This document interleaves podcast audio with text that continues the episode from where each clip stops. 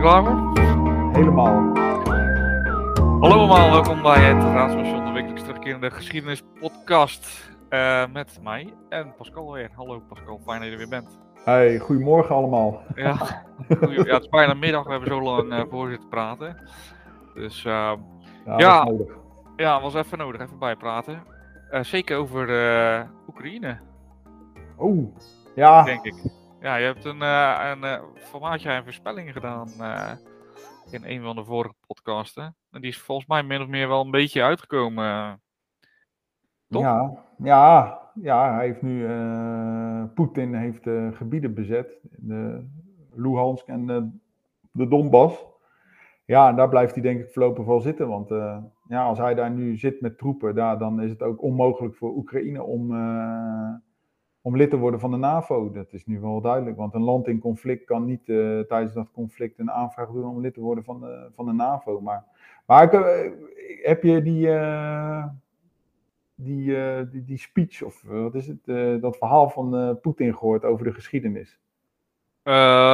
nee, ik heb een klein stukje gezien. Ik heb maar een heel klein stukje gezien over dat hij zegt van ja, ik had dit al eerder moeten doen of zoiets. Ja, ja, maar hoe die ook de geschiedenis verdraait. Maar goed, daar zijn ze in uh, Rusland best wel goed in. Volgens Poetin. Maar uh, die, uh, ja, daar klopt toch helemaal niks van. Of in ieder geval, nou ik weet niet of het helemaal, ja, het klopt niet helemaal. Maar het, ik vond dat het wel heel duidelijk aangeeft, zeg maar, de belevingswereld van de, de westerse wereld en de belevingswereld van, ja, ik denk in dit geval Poetin. Want, de, dus hoe zij dus naar ons kijken. Dat, dat, dat dat zo verschillend is. Ja. Um, wat, ja. wat zei die dan precies? Kan je kort samenvatten? Want ik, ik heb het niet gezien. Nou, nou ja, dat de Oekraïne is eigenlijk, een, uh, is eigenlijk ontstaan door dat communisme. Hè, doordat de uh, Sovjet-republieken werden ingedeeld. Dat het allemaal bijhoorde bij, uh, ja, dus dat het helemaal geen bestaansrecht had. dus, dus Oekraïne bestaat eigenlijk helemaal niet. Dus eigenlijk hoort Oh, ja. het gewoon, het, het, ja, het hoort gewoon bij, bij, bij Rusland. Ja, dat, dus dat is wel een heel ander idee wat je dan hebt over uh, ja, hoe, hoe dan die wereld eruit moet zien. Ten opzichte van wat wij vinden als, als westerse wereld. Ja. Dat, uh, ja, zo'n uh, soeverein, dat de Oekraïne is gewoon een soeverein land. En, en ik, bij, bij Poetin kreeg ik wel het idee dat hij dacht van, nee, dat is helemaal niet waar. Dit hoort gewoon bij Rusland. Of in ieder geval heel dik onder de invloedssfeer van, van Rusland. Ja, en dat gaat haaks in tegenover uh, wat er in 91 is gebeurd, waarbij het overgrote gedeelte van de Oekraïnse bevolking heeft gestemd om, om juist los te komen van Rusland. Ja, dat verdraait hij aan alle kanten. Ja, bijzonder is dat, hè? Ik, uh, hij is wel, in dat opzicht vind ik hem, is hij dan wel weer natuurlijk een sluwe vos eigenlijk.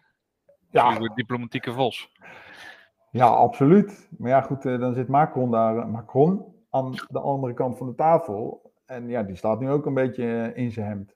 Ja. Al ik me, wel, ik me nu wel afvraag of, uh, of Frankrijk nog wel die twee uh, vliegtuigschepen gaat leveren aan, uh, aan Rusland. Ja, ja precies. er zijn wel natuurlijk heel veel sancties. het laatste nieuws is dat ook China de westerse sancties tegen Rusland afwijst. Hè? Dat was eigenlijk wel te verwachten, denk ik. Ja. Toch? Dus ehm,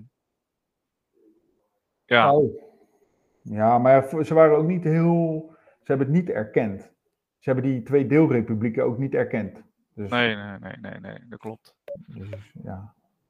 Maar volgens mij alleen uh, Syrië en Venezuela zijn uh, landen die dus die twee deelrepublieken hebben erkend. Verrassend. Ja. Ja, want dan denk ik, kijk, waar, waarom kies je dan? Ik vind het ook een beetje zo, zo kind. Ja, ik kies omdat we dan onder de invloedssfeer liggen van Rusland. Of uh, ja, we zijn we zijn anti-westers, dus kiezen we wel daarvoor, omdat de westerse wereld dit afwijst. Wat is dat dan toch allemaal? Dan vind ik het allemaal zo, zo kinderachtig.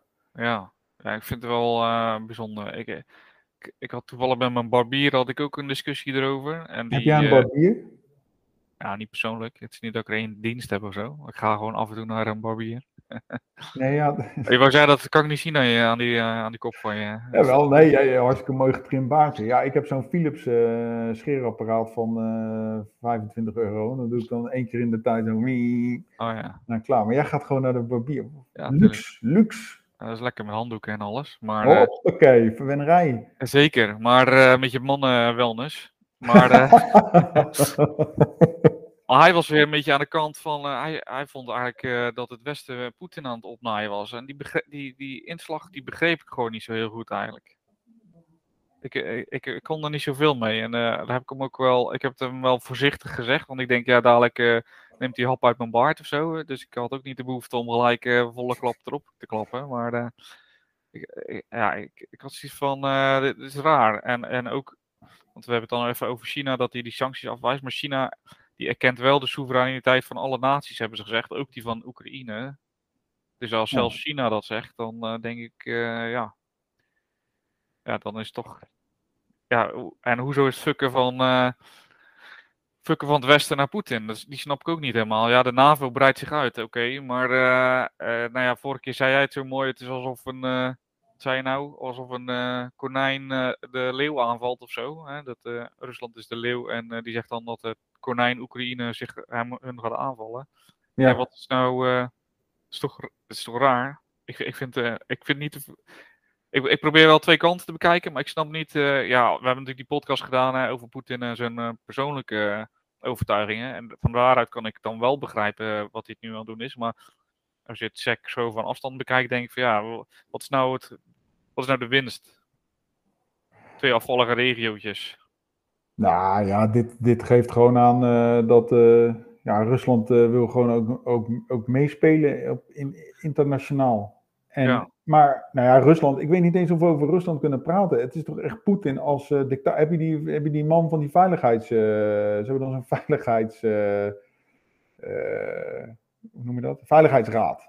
Een Russische Veiligheidsraad. Heb je een van die ambtenaren horen praten? Die, die kwam niet eens uit zijn woorden, man. Die liep te stotteren. En dan Poetin, die zit daar als baas. En die zegt dan ook gewoon van, uh, ja, kom op man. Vertel nou even, uh, doe niet zo, uh, wees een man. Ja, en kijk, en, daar zit het hem ook in. Over hoe wij als westerse wereld kijken naar leiderschap en hoe Rusland, het leiderschap in Rusland, hoe, dat, hoe, hoe ze daar naar leiders kijken. Hoe, daar, ja, hoe masculien Rusland is en hoe feminien wij steeds meer worden. waarin je dus geen ja, conflict, conflicten los je vreedzaam op. Nou, dat, dat, daar, daar is dat dus niet zo. Of Poetin wilde het niet zo. Plus gewoon het idee dat hij, e-, ik denk dat hij echt de overtuiging heeft dat, uh, dat Oekraïne gewoon bij, bij Rusland hoort, of in ieder geval een gedeelte daarvan, of onder de Russische invloedssfeer. Ja, en dat is toch voortgekomen uit uh, ja, dat, dat, dat hij het gewoon niet kan verkroppen dat die hele Sovjet-Unie in elkaar is gestort. Ja, precies. Waar hij een onderdeel van uitmaakte als uh, geheim agent in Oost-Duitsland. Dan kun je nagaan. De Russische invloedssfeer was tot aan nou ja, tot aan de, nou moet je kijken, tot Oost-Duitsland, tot, tot, aan, tot bijna bij Bremen, zeg maar. Ja. En dan van Bremen tot aan, uh, tot aan, tot aan Roemenië. Tot aan Vladivostok en alles wat ertussen ligt. En, en, moet je kijken wat het nu is. Ja, het is nu nog het grootste land van de wereld, maar ze hebben echt wel wat moeten inleveren. Dus als jij de beleving hebt dat jij elke keer een stukje kwijtraakt, ja, ja, dan, Dan, dan, krijg je op een gegeven moment het idee van, uh, ja, dat maakt niet uit hoe groot je land is, maar je levert dingen in. Ja. Ja, en ik denk dat dat het grote probleem is. Maar er stond ook een heel mooi artikel over uh, hoe Finland dus leeft met zijn buurman. Ja, Finland was ook eerst een deel van het uh, Russische keizerrijk. Ja, dat zijn ze ook kwijtgeraakt. Ook een verschrikkelijke oorlog. Waar overigens de Duitsers ook mooi gebruik van hebben gemaakt om van daaruit ook uh, een beetje de Duitsers te, of de Finnen te helpen. Ja, precies. Maar ja goed, ook dat zijn ze kwijtgeraakt. Maar nog steeds leven die Finnen in het idee dat, uh, dat Rusland dat nog altijd een keertje wil terugpakken. Dus nou ja, je bent gezegend met Rusland als buurman. Ja, precies. Nou ja. Maar ja, er zijn natuurlijk, ja, ze zeggen dan, uh, er zijn mensen die daar wonen die bij Rusland willen horen. En daarom, dat is dan ook een soort uh, hoe zeg je dat? Een soort goed praten, uh, verkeerd benoemen van waarom ze dat, ja, die onafhankelijke republieken willen. Ik denk, ja, het is een beetje alsof uh, de Vlamingen die zeggen dan, we willen bij Nederland horen. En dan in één keer zeggen wij van, ja, wij erkennen Vlaanderen of, ja, wij erkennen dat stuk België erkennen wij als onafhankelijke republiek. Want die horen dan uiteindelijk bij ons en we gaan een vredesmissie sturen. Dus is toch raar. Als je het zo zegt, dan is het heel raar. Maar als ja, maar dit, dit, dit, is hoe Rusland, dit, dit is hoe Rusland het doet. Ja, ja precies. kijk, weet je, je, zij hebben wel de ervaring om dus eh, al die verschillende volken die dus in dat land leven, om dat eh, bij elkaar te houden. Ja, weet je, eh, die hebben allemaal een eigen identiteit en dat weten ze gewoon heel mooi met elkaar uit te spelen. Ja. En ze zijn er verdomd goed in om eh, in landen die dan onafhankelijk willen worden, of zijn, net zoals Georgië, om daar gewoon altijd onrust te stoken. Om ze ook afhankelijk te maken van, eh, van Rusland. En dat is bijvoorbeeld ook in Turkmenistan. Ja, dat is echt, ja, er zijn hele mooie documentaires over gemaakt. Ja, dat is een onafhankelijk land.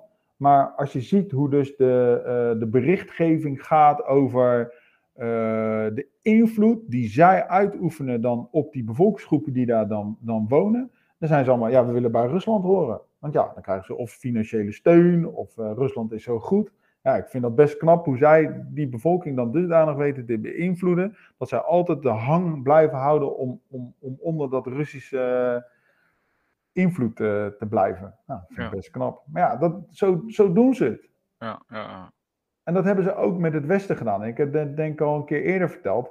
Daar zijn fucking mooie documentaires over. Dat, zij, dat de Russen in de tijd van de Koude Oorlog geheim agenten in India hebben ge, eh, gepositioneerd bij die yogis.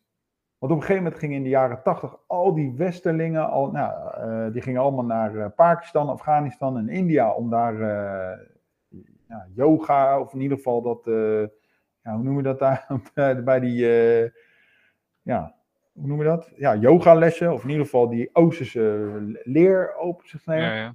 Je plaatst daar geheime agenten en die gaan gewoon beïnvloeden. Want wat dachten zij? Ja, dat zijn ook wel redelijk eh, opgeleide mensen. Die zijn meestal universitair opgeleid, die komen daar. Nou, als wij ze een beetje weten om te vormen, dan gaan ze weer terug met ons gedachtegoed. Ja, dat is toch briljant. Ja, ook gevaarlijk ook. levensgevaarlijk. Ja, ja, Natuurlijk is het gevaarlijk. Ja. ja. Dus het zit, ja, het zit een beetje in hun, eh, hun, hun natuur. Althans, dat, ik generaliseer. Maar ja, weet je, als jij... eh, ja, ik weet niet op wat voor manier zij... Maar ze proberen daar nog steeds allemaal invloed op uit te oefenen. Dus Ja, wat vind je dan van die, eh, die stedenbanden? Want het was gisteren volgens mij het nieuws dat bepaalde steden, die hebben natuurlijk zo'n samenwerking. En ook een aantal hebben zo'n met Russische steden. Dus dan was het echt van, ja, ja moeten we die banden dan niet opzeggen? Maar eigenlijk zou je juist zeggen van, we moeten ze behouden om die andere kant te laten zien, denk ik dan. Toch? Eigenlijk moeten wij onze invloed dan inzetten via zo'n eh, stedenband om eh, de Russische bevolking een beetje te bewegen. ja, ja of eh, ja, ik, ik, ik denk dat het niet handig is om te zeggen... Ja, dan, dan zeggen we die, ste- die samenwerkingsverband op. Ja, waarom zou je dat doen? Ja, omdat... Ja, dat is nu tegenwoordig ook de cancelcultuur. Oh Oh, ja, als jullie dit doen, dan eh, ga- gaan we niet meer met je praten. Ja. Ja, ik weet niet, ik weet niet of de, eh, als je een of andere stedenband hebt eh, met een Russische stad, zoals Tomsk bijvoorbeeld, ja, wat, wat, kan, wat kunnen daar de inwoners daar nou aan doen? Ja, weinig. Niks eigenlijk. En trouwens, ja, dat hele steden, stedenbanden, ja, waar, waar, waar is dat ooit door eh, bedacht? Maar ik zou altijd, een stedenband zou ik altijd hebben met een steden die op elkaar lijken of zo, weet je, wel, Ja. die dezelfde problematiek en dat soort dingen hebben. Nou, mijn, eh, mijn buurman werkt bij de gemeente. eh, eh, bij een gemeente. En die, die hebben dus gaan ook zo'n stedenband. Maar die zeggen, ja, eigenlijk is zo'n stedenband alleen maar om even leuk één keer per jaar op vakantie te gaan voor de ambtenaren in de, in de andere stad. Meer, meer, meer gebeurt er eigenlijk niet. Stedentripje. Ja. Maar ja. Ja, goed. Moeilijk verhaal.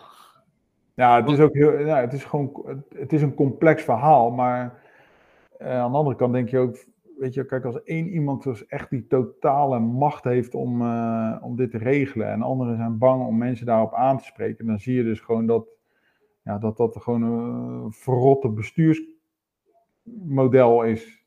Ja, wie, wie, wie staat er op tegen Poetin? Ja, hij heeft het nu allemaal zo goed voor elkaar.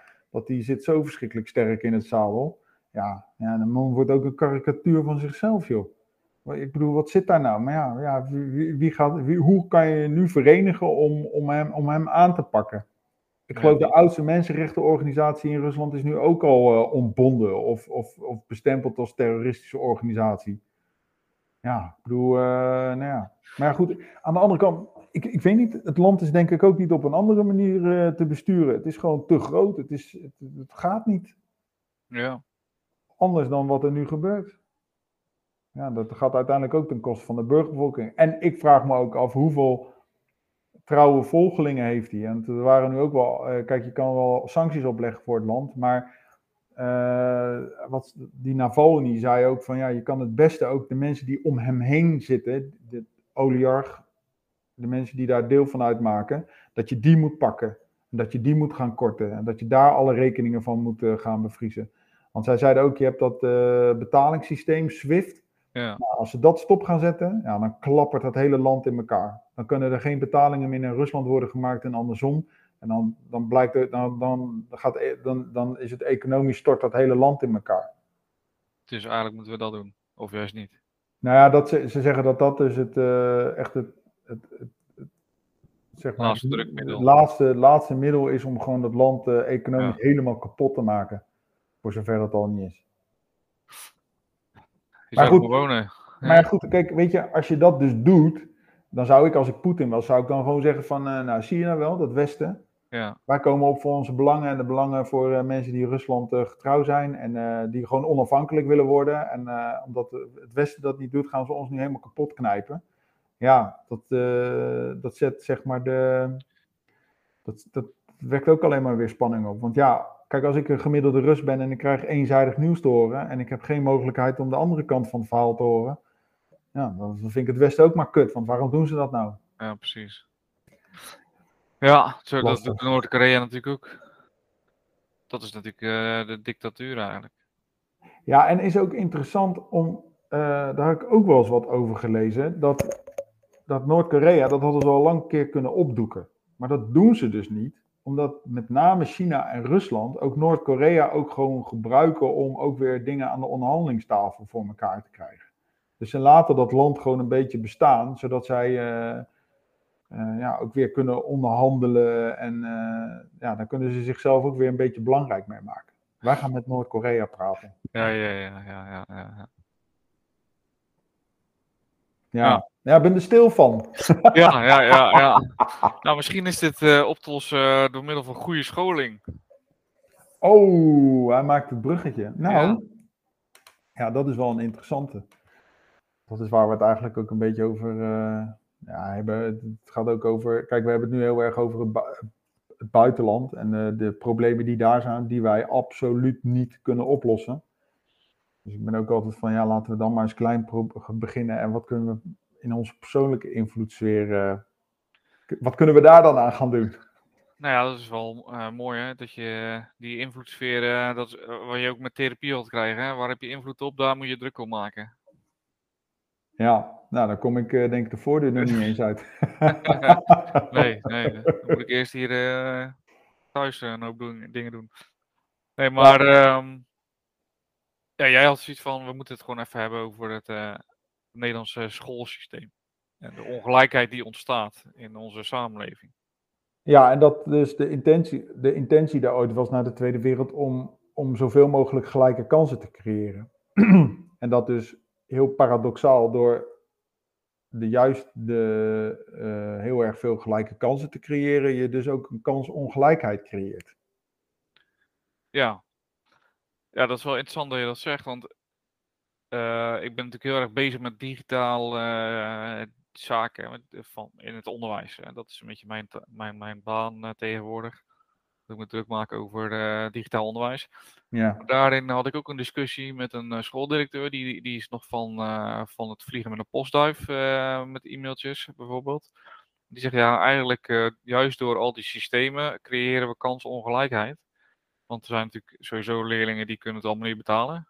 Eh, eh, bijvoorbeeld iPads of eh Chromebooks of zo. ja, En er zijn ook, je hebt natuurlijk tegenwoordig al die aanbieders die, die online eh, rekenen of oefenen aanbieden, zoals Skoola of weet ik het wat, hoe dat allemaal heet. mhm, Hè? En ja, dus de- eigenlijk de rijken kunnen daarmee hun kinderen meer mogelijkheden bieden. Het is allemaal heel mooi, maar eigenlijk die, die rijke kinderen kunnen da- daarmee meer mogelijkheden bieden dan eh, kinderen die dat niet kunnen betalen. Waardoor je die kansenongelijkheid inderdaad eh, ja, min of meer stimuleert. Ja. Ja, nou en dat, ja, het, is dus een veel groter probleem. Ik denk dat het een groter maatschappelijk eh, probleem gaat worden. En dan, ik, ik, ik zag ook die, die tv-serie van Sander Schimmelpenninck. Ja, dan kunnen we allemaal wat van Sander Schimmelpenninck vinden. Wel een coole naam trouwens, vind je dat niet? Ja, Zou ja, maar zijn achternaam hebben. ja, maar volgens mij dat is toch, ja, dat is echt adel, want je ziet dan ook waar Ja. woont. Maar volgens mij is Schimmelpenninck toch ook een eh, minister-president geweest onder de Franse Ja. tijd. Ja. Heeft hij niet die, eh, de, iets met de grondwet, de eerste grondwet van Nederland, de Bataafse... Ja, in de, ja, ja, nou dat. Lekker We doen onze geschiedenispodcast weer, eh, weer, Eer aan. weer eer aan. ja, Maar eh, ja, hij laat dus ook zien die, die kansongelijkheid, dat dat dus ontzettend toeneemt. Eh, en dat er dus nu ook bubbels gaan ontstaan, waarin dus de hoogopgeleide mensen ook echt niet meer weten wat er bij laag of bij laag praktisch opgeleide mensen gebeurt. En dat die, de kloof, dat, waar het programma over gaat, dat dat dus steeds groter wordt. En dat dus de school eh, daar steeds een, een heel belangrijk onderdeel in is. Eh, die dus die nou ja, kansongelijkheid, of in ieder geval die, ja, die kloof ook versterkt. En eh ja, er wordt dan ook zelfs genoemd dat, eh, ja, dat de school, ja, waar, waar, dat school steeds meer een soort van sorteerfabriek gaat worden. waarin er al bijna in de kleuterschool al wordt bepaald, nou weet je, Jantje die kan niet zo goed lezen en schrijven. Dus, ja, dus dat, wordt al, dat wordt al zeker voorgesorteerd op, op VMBO. Ja, en dat, dat je dus helemaal niet meer van dat stempel afkomt. En nou vind ik het helemaal niet zo erg dat mensen naar het VMBO gaan of naar, eh, naar het MBO. Ik, ben daar zelf een eh, lichtend voorbeeld van. Maar wat ik nog erger vind, is dus het moment dat je dus eh, afstudeert met MBO of VMBO. Nou, je moet minimaal MBO hebben. Dat het, dat het dus al mi- minder mogelijk wordt gemaakt om ergens te kunnen wonen. En dat dus daardoor al ja, min of meer een beetje je toekomst al eh, wordt bepaald. Want waarom zou je bijvoorbeeld met een MBO-diploma al niet meer in een stad kunnen wonen? Nou, dat, Ja. dat vind ik echt wel een kwalijke zaak. En dan gaat het nog nog veel verder. Daar had ik dan, eh, had ik dan ook over gelezen. Is dus dat die uiteindelijk blijven die mensen ook in hun bubbel zitten. Dus dan gaan, eh, nou, stel je nou voor dat je aan de start, eh, nou, je, e- emotioneel, sociaal, IQ, eh, zit je al wat lager. Hè, dus dan, daar zit je al op achterstand. Want dat betekent dat het naar school gaan is voor jou al veel moeilijker dan als jij een IQ van 130 hebt, even simpel gezegd. Maar uiteindelijk, die mensen die dus wat, die wat meer bagage hebben, die het dus beter redden op school, eh, ja, die, die komen dus ook in zo'n bubbel terecht, waarin die, die ook mensen opzoeken van hetzelfde, eh, nou soort, maar dat die dus, eh, ja, die zoeken ook mensen op die hoger opgeleid zijn. En als dat met elkaar vermengt, ja, dan, weet je wel, dan, dan krijg je dus, die krijgen, hebben dus al meer voorsprong. Snap je? Want uiteindelijk, ja, nou ja evolutionair gezien, krijg je dus dat, dat de kans groter is dat je, als je dat twee, ik zeg niet dat in alle gevallen, hè, maar dat we twee hoger opgeleide mensen die dus weer kinderen krijgen, eh, al aan de start betere, betere kansen hebben dan bijvoorbeeld eh, twee MBO-2'ers. ja? Even, dit is heel erg gechargeerd. Dit, Ja. Ik geloof dat dit ook wel, eh, natuurlijk geeft dat aanleiding tot, tot, tot, tot gesprek, maar ik snap gewoon niet dat wij dus nu naar een samenleving toe gaan waarin het gewoon niet meer mogelijk is om eh, met een MBO-diploma gewoon een fatsoenlijk huis te kunnen krijgen. Eh, en ook dat je dus werk kan uitvoeren, wat echt super hard nodig is in deze, deze maatschappij. Want we, ja, we gaan ook een soort naar een soort, ja, het wordt een, een diploma-democratie. Vond ik ook een mooi woord. Ja, maar dat was, dat was natuurlijk wel een beetje in onze tijd. eh, de, tenminste, kijk, eh, jij, jij- hebt dan nog MBO gedaan. Ik eh, ben gewoon gestopt naar de MAVO. Ja, In eerste instantie. Ehm, en die kon helemaal nergens aan de bak. Dus toen ben ik maar de gevangenis ingegaan. ja. Eh, aan de goede kant van de deur, even overigens. ja, even, dan moet je er wel bij zeggen, inderdaad. ja, precies, ja. Ja, Nee, maar ja, goed. Kijk, ik had MBO. Ik ben daarna ben ik het leger ingegaan. Nou, dat heeft me heel veel, eh, dat heeft me echt heel veel gebracht. Heel veel ervaring en zo. Dus Ik heb het wel kunnen, eh, kunnen opbouwen. Maar, maar, stel je nou voor dat je gewoon, uh, nou, je hebt MBO 2 uh, en, je, en je wordt, nou, mijn zoon wil heel graag hovenier worden. Nou, dat zie ik dan wel met angst en beven tegemoet. Want dan denk ik, ja, als jij dan in loondienst bent, weet je, daar maak ik me dan al zorgen over. Terwijl ik eigenlijk denk van, ja, kijk, als jij gewoon hovenier bent, wat gewoon een hartstikke leuk en mooi beroep is. Maar dan denk ik, ja, dan, uh, dan dat, ik, ik heb nu al het idee dat dat niet goed wordt betaald. Dus dan maak ik me nu al zorgen over, oké, waar ga je dan straks wonen? En uh, kan je dan wel rondkomen? En zou je dan al niet meer moeten gaan doen? Ja. En, en, en ik vind dat we in onze maatschappij zouden we daar helemaal geen zorgen over moeten maken. Dan zou jij gewoon een uh, ja, fatsoenlijk bestaan kunnen, uh, kunnen moeten leiden, waarin je gewoon kan, een huis kan huren dat niet te veel kost.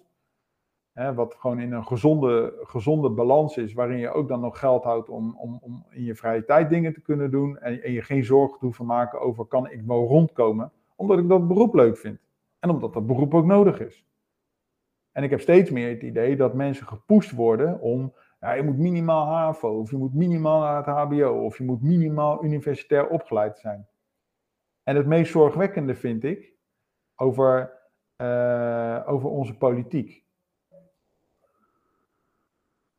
De politiek deelnemen aan de Tweede Kamer.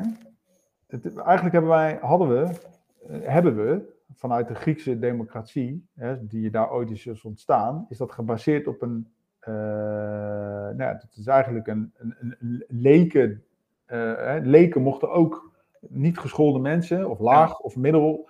In ieder geval, het, de, onze democratie is erop gebaseerd dat dus de, de Tweede Kamer is een afspiegeling van onze samenleving. Ja. Kan ik jou vertellen?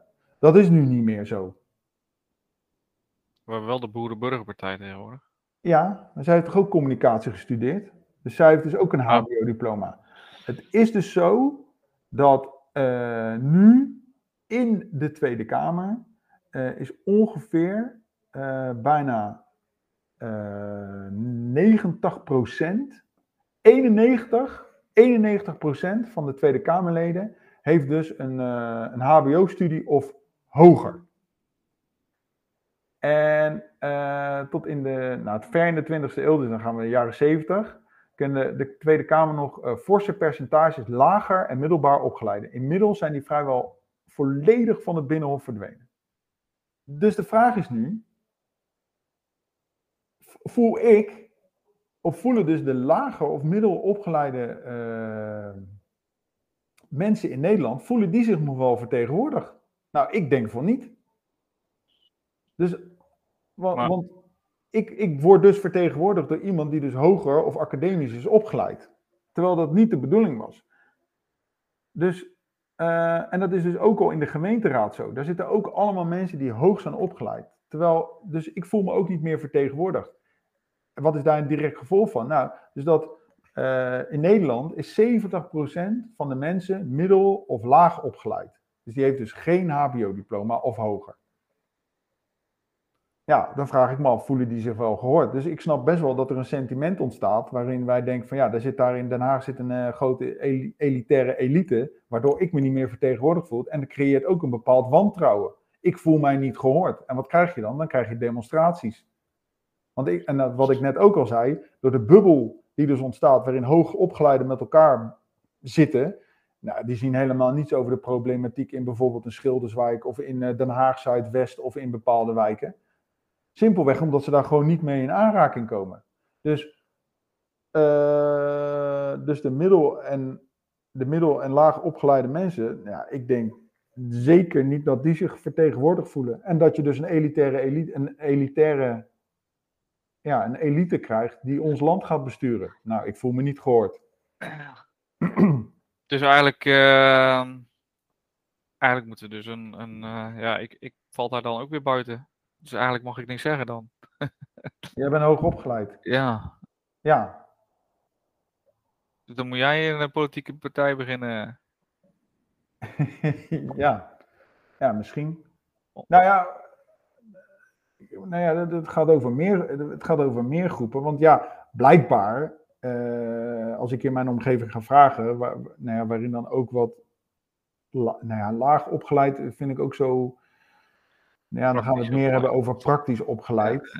Eh, ja, het is niet erg, want eh, ga jij maar even in je omgeving kijken naar eh, of jij een schilder nodig hebt of een verbouwing moet gaan doen. Nou, Ja. die lui zijn gewoon niet te vinden. Nee, Maar, precies. wa- maar wat, ik, wat ik wel erg vind, is dus dat er niemand dus meer blijkbaar opkomt voor die, voor, die- voor die belangen. Nou, en dat zie je dus ook. Want ja, Is dat dan niet de PvdA, de Arbeiderspartij? Die daarvoor opkomt? ja? Ja, weet ik niet. Eh, dat is toch de Arbeiderspartij? Partij Ja. van de Arbeid? Nou ja, dan ga je ook maar eens kijken. eh, eh, nou ja, goed, ik, ik heb die, die cijfers. Heb ik de, maar goed, wie zit, er in de, wie zit er op dit moment in die. wie, wie vertegenwoordigt nu die, die P van de A in de Tweede Kamer? Dat zijn ook allemaal hoogopgeleiden. Ja, ja. Nou ja, een Dat- groot voorbeeld is Hans Spekman. Die heeft volgens mij alleen zijn propenduizen gehaald en eh, is daarna de politiek ingegaan. Ja, wat hoor je daar dan nu van? Oftewel, de, de hoogopgeleide. Eh, en ik, ja, ik, kijk, ik ga dat niet veroordelen. Maar je ziet dus wel dat er een trend is van, oké, eh, dus de leken worden wel meer verdrukt uit, uit, uit dat systeem. Ja. Terwijl het wel een volksvertegenwoordiging is. Dus Ah, eigenlijk is, dus, eh, is, het, is het te moeilijk geworden, de politiek. Het is te moeilijk als je niet, als je zeg maar per se HBO plus moet hebben, dan is het eigenlijk te moeilijk geworden om echt een, een goede volksvertegenwoordiging te zijn. Dat is eigenlijk je Ja. toch? Nou ja, nee, nee, nee, dat zeg ik niet. Want Oh. ik stel je voor dat je een HBO plus diploma hebt. Wat zegt dat dan over jouw kwaliteiten om, eh, om politicus te worden? Ja, niks. Maar Nee. ik bedoel, de stukken zijn natuurlijk wel. Ik, ik, ik zie wel zo'n. eh, wat is dat, zo'n motie of zo voorbij komen. En dan denk ik, waar, waarom, waarom zo moeilijk? Ja, ja nou ja, dat is een goede tekst. vraag. Ja, waarom moet dat dan zo moeilijk zijn? Ja, Of waarom wordt het dan nodeloos ingewikkeld gemaakt? ja precies. Dus een, versimpeling van de politiek. Nou ja, ik, nou ja, ik zeg niet dat je naar een versimpeling van de politiek moet. Ik zeg dat je naar een evenredige verdeling van de. eh, of dat je naar een vertegen, volksvertegenwoordiging toe zou moeten.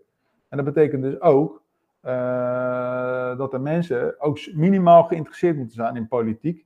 En dat, ze zich, dat, er, dat er ook een soort van inspraak is. En dat mensen, eh, mensen zich gehoord kunnen voelen. Want waar zijn inspraakavonden? Waar zijn avonden dat jij dat jij, dat jij ook eens kan laten weten van, hé luister, eh, ik ben het er niet mee eens, of wat gaan we hier nu allemaal doen? Dat wordt ook allemaal, allemaal verdrongen, dat is er ook allemaal niet meer. Ja, Want ja, ik, ik zeg ook niet, eh, natuurlijk moet je wel verstand van, van zaken hebben, of je moet in ieder geval de bereidheid hebben om je daarin te kunnen ontwikkelen. Maar het wil niet zeggen dat je daar minimaal een HBO-diploma voor nodig hebt. Nee, precies. Kijk, en dat is wel waar we in de samenleving naartoe gaan. En dan komen we weer terug naar het schoolsysteem. Daar wordt al vanaf het begin wordt er al geselecteerd. Oké, dat wordt een VMBO-mannetje. Want er moeten zoveel naar het VMBO. Dan moeten er zoveel naar, het, eh, eh, naar, de, naar de HAVO. En dan gaan er zoveel naar het gymnasium. Ja, en omdat er nu al de. Nou, het is nu al zo. eh, omdat de kansongelijkheid alleen maar groter wordt. Als jij met een laag diploma eh, ergens komt gaan mensen allemaal lopen pushen om minimaal dat HAVO-VWO te hebben, omdat dat dan je kansen vergroot. Want ja, stel je voor, je hebt een ambitie in de politiek, ja, dan moet je wel dat HBO-diploma hebben. Waarom? Maar goed, Ja. eh, de kans om een HBO-diploma te halen terwijl ik op het VMBO zit, ja, dat is een hele lange weg. En misschien heb ik niet dat, niet dat hè, verstandelijk vermogen, of ben ik cognitief nog niet zo goed, moet ik dat wel gaan ontwikkelen. Maar ja, als ik dat MBO, als ik mijn vader en moeder heb die allebei een MBO-diploma hebben en moeite hebben om rond te komen, wie gaat dan voor mij eh, die extra begeleiding eh, betalen om ervoor te zorgen dat ik naar het HBO kan? Nee, dat is onmogelijk. Als ik hoor wat het kost om, om, om bijles te krijgen. Ja, Daarnaast vind ik het totale onzin dat er nu zoveel. Dat vind ik echt het falen van het onderwijs. Dat, eh, dat, dat kinderen dus eh, extra huiswerkbegeleiding moeten krijgen om dus eh, hoger terecht te komen. Ja, dat, dat, dat vind ik zo'n verkeerde ontwikkeling. ja dat ben ik wel met je eens. Mooi zo. nee, maar ik, ik vind sowieso dat, dat we met onderwijs tegenwoordig veel te gericht zijn op, op, op prestaties in de vorm van toetsen en dergelijke. Terwijl ik veel meer ben voor je moet gewoon je, je vaardigheden laten zien. En die eh, moet je kunnen aftikken. En daarom ben ik wel positief over de school van mijn zoontje bijvoorbeeld. Die, eh, die werkt niet meer met cijfers, maar die werkt alleen zeg maar, met: oké, je hebt iets afgerond of je hebt iets niet afgerond. Zeg maar een hoofdstuk van een, dan bepaalde theorie, zeg maar. Dus eh, economie hoofdstuk 1, eh, weet ik veel, bedrijf, weet ik veel, noem iets, CO's. Eh, die kan hij dan, als hij dan de toets heeft gemaakt, is dan jammer dat het nog wel een toets is. Maar goed, als hij de toets heeft gemaakt, dan is het, hij heeft hem of gehaald of hij heeft hem niet gehaald. Ja, En eh, ja, weet je, dus dat vind ik alweer een hele andere insteek dan eh, dat hele gezeur met die cijfers. ja, want voor wie zijn nou eigenlijk die cijfers? ja, ik heb ze nooit hoeven laten zien. Nee, Nee, die cijfers zijn gewoon om te kunnen meten voor de docent. ja, Want waar leer je het meeste van? Van fouten die je maakt. Maar ons Ja. hele schoolsysteem is erop gebaseerd. En dat is ook zo'n rare gedachte. Ehm, en en daarom, daarom loopt het ook helemaal scheef in de maatschappij, vind ik. Eh, het belangrijkste wat je moet doen op school is dus uiteindelijk die toets. Je leert ergens voor een toets. En dat doe je uiteindelijk doe je dat in je eentje. Jij gaat in je eentje ja, eh, die toets maken. En dan kom je vervolgens in het bedrijfsleven en dan moet je met elkaar gaan samenwerken. En dan moet je naar een belangrijk product moet je gaan toewerken. Maar je bent op school, ben je al geconditioneerd om het allerbelangrijkste wat je moet doen, moet je alleen doen. ja, Vandaar dat er nu allemaal coaches, cursussen, allemaal klerenzooi ontstaat. Waarin wij dus moeten gaan leren om met elkaar te kunnen samenwerken. Want dat kunnen we niet, omdat we dus op school hebben geleerd. Ja, als je een toets moet doen, dan moet je dat in je eentje doen, want dat is het allerbelangrijkste. Ja, En gelukkig verandert dat ook wel, omdat we daar meer leren samenwerken. Maar er wordt nergens op school wordt er echt dat jij ook samen, gezamenlijk verantwoordelijk bent voor, eh, eh, voor een gemaakt product. En dat vond ik op het HBO zo'n verschrikkelijke onzin. Dat, dat je dan zo, zo gemaakt moet gaan samenwerken aan een, eh, aan een project of een product. Althans, dat is dan mijn ervaring. Maar ja, in mijn voorgelegen geschiedenis is dat helemaal, dat kwam helemaal niet naar voren. Nou, ik moet zeggen dat er wel meer gebeurt nu hoor. Want eh, ik moet toch ook een beetje in de bres springen voor, eh, voor het onderwijs eh, nu. Dat ik zie toch wel ook bij mijn eigen kinderen dat ze toch opdrachten moeten maken waar ze dan ook gezamenlijk verantwoordelijk voor zijn. En ook gezamenlijk verantwoordelijk voor hun eigen stukje worden gehouden. Oké, en krijgen ze dan ook een cijfer gezamenlijk? Nee, ja. Even denken hoor. Ze krijgen dan een cijfer voor het, voor het totaalproduct, zeg maar. Maar ze krijgen ook een cijfer voor het stukje wat zij gemaakt hebben. Oké. Dus ze Nou, worden dan in die zin ook verantwoordelijk gehouden voor eh, wat ze zelf gemaakt hebben. Nou, dat is, wel, dat is echt wel een mooie ontwikkeling. Ja. Dat, dat, dat dat inderdaad eh, ook gebeurt. Maar wat ik ook vind, en eh, ja, natuurlijk gaan dingen altijd wel langzaam. Maar dat zie je dan ook vanuit, vanuit mijn werk. Bijvoorbeeld het ontwikkelen van debatvaardigheden of soft skills of wat dan ook. En dan Ja. hoor je altijd, nee, dat is echt voor het HAVO-VWO. Dat moet echt, eh, dat kan alleen maar HAVO-VWO. En dan zeg ik altijd, waarom? Ja, Weet je wel? Dat kan Ik- ook gewoon op het MBO. Ik zeg, dat kan ook, dat kan zelfs bij praktijkonderwijs. Dat kan, zelfs, dat kan overal. Ik zeg, en weet je wie er juist behoefte aan hebben om, om Ja. te ontwikkelen van debatvaardigheden? Dat zijn juist die. Dat zijn juist die klassen. En waarom wordt daar dan minder aandacht aan besteed? En in, eh in hoger onderwijs wordt daar wel aandacht aan besteed. ja, En ik snap heus wel dat je in dat hoger onderwijs kan je wat dieper op de stof ingaan. En, maar is dat dan ook daadwerkelijk het doel? Of kan je meer op de inhoud gaan zitten? Maar aan de andere kant kan je ook een keer zeggen van nou laten we dat eens een keer op het VMBO gaan doen. En laten we daar dan eens met hen in, in dialoog gaan. Want dat zijn hartstikke belangrijke vaardigheden. Waarom Ja. gebeurt het daar wel en, en, en daar niet? Ja. Nou, dat vind ik, eh, ja, ik vind dat zorgelijk. Dus dan, dan creëer je ook al verschil. Terwijl we Ja. het allemaal hard nodig hebben. En waar ik voor zou pleiten is gewoon eh, leerlingen van het VO, VWO gewoon gezamenlijk in een klas met eh, VMBO-leerlingen zetten. ja? Ja, zeker wel. Nou, dan mag er wel iets meer geld naar het onderwijs eh, voor extra personeel. Want dat wordt wel een dingetje, Pascal. Ja, differentiëren kan je leren. Maar, nee, maar je kan dus ook die VWO-leerling ook gaan inzetten om, om die VMBO-leerling te gaan, zeg maar, naar een hoger niveau te kunnen krijgen. Ja. De, de capaciteiten inzetten van een VWO-leerling om, om die ander ook te helpen. Dan moet jij eens kijken wat dat ook eh, in de samenleving doet. Want dan laat je namelijk ook die VWO-leerling kennis maken met een VMBO-leerling. En dan kan je dus ook zien, dan kan je dat praktijk en eh, theoretisch opgeleid, of weet ik veel wat, dan kan, je, dan kan je mooi meer met elkaar laten versmelten. En dan ben je die kloof ben je ook kwijt. Dus opgelost. nou ja, ja, wie weet eh, luistert de minister van- eh, Onderwijs wederom eh, naar onze podcast. ik hoop het. Dan eh, Pascal eh, houdt zich eh, graag beschikbaar voor eh, eventuele adviezen. Eh, toch? Ja. Nou. Mooi. Nou, laten we. De, ja, volgende week hebben we vakantie. Oh ja? Oh ja, carnaval. Eh, ja, ik vier geen carnaval. Ik vind het het meest nutteloze feest wat er bestaat. Maar Oh, wacht eens even. Meen je dat echt? Nou, dan gaan wij het de volgende aflevering eens hebben over het eh, bestaan van carnaval. oh, Want dat is echt, kijk dat wij, eh, dat randstedelingen nu in uh, carnaval, we, we zien het allemaal als een mooi zuipfeest. En dat is het ook. Maar ik kan je wel vertellen, uit, eh, mijn vriendin komt uit eh, Wamel, het land van Maas en Waal. En haar vader, mijn schoonvader en eh, zwager zitten heel diep in die carnavalsvereniging. en ik kan je wel vertellen, het is meer dan alleen een feest van zuipen en, eh, en even losgaan. oké.